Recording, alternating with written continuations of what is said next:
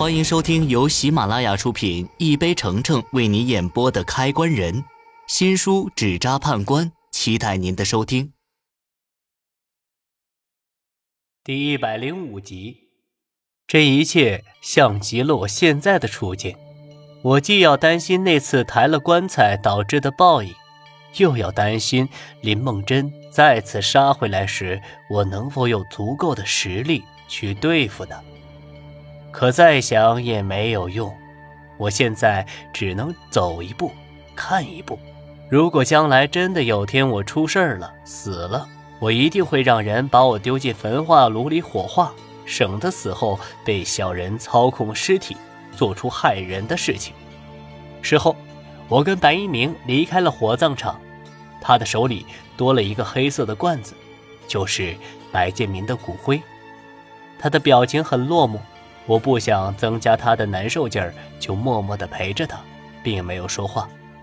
我们上车后，他开着车来到了白家墓园，将白建民的骨灰放进了棺材里。土是他亲自挖的，他让我别帮忙，因为他想多尽一份孝心。填完土，他又对着坟磕了几下头，才离开。白一鸣跟我回到县里后，他并没有直接去我的棺材铺子。而是让我有活的时候通知他就可以。我笑着点点头，他这做法也正合我意。店里有很多关于开关匠的秘密，我还真不想让其他人住进来。送走白一鸣后，我也转身回到了店里。这两个月发生的事情总算是告一段落，我也懒得再去想那些恐怖的事情，能活一天是一天。虽然我以后的生活还可能充满着危险，但是我打算乐观的活着，起码在意外到来的时候，我能把该挣的钱都挣了，用这些钱把我妈的病治好，再给她和我爸存点养老钱。日子一天天的过着，转眼一个星期过去了，这个星期我没接到丧事活，算算日子，再过几天就该给我爸送钱了。本来打算这次多给家里拿点钱的，没想到一桩活也没接到，全靠师傅留下来的木材生意为生。吃死人饭的，说难听点儿，谁不盼着死人有点活干？没办法，我现在正是需要钱的时候，不然我也不会冒出这种想法。陈三元，你还记得我吗？一道清脆的女声打断了发呆的我，抬头一看。正是白建军的女儿白依依，就是那个让我第一次见就让我有点奇怪的女孩。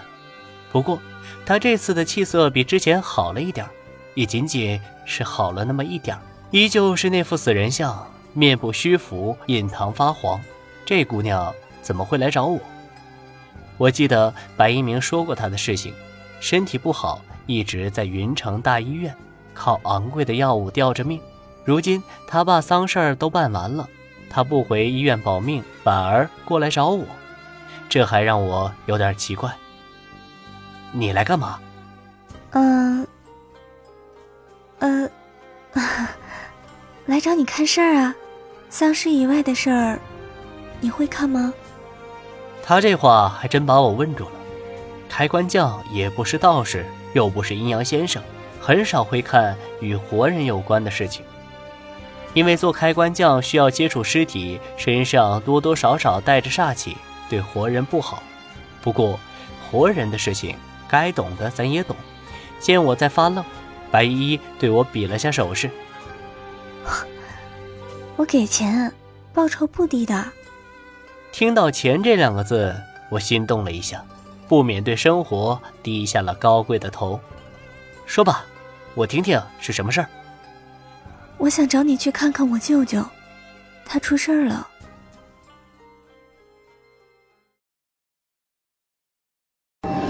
本集已播讲完毕。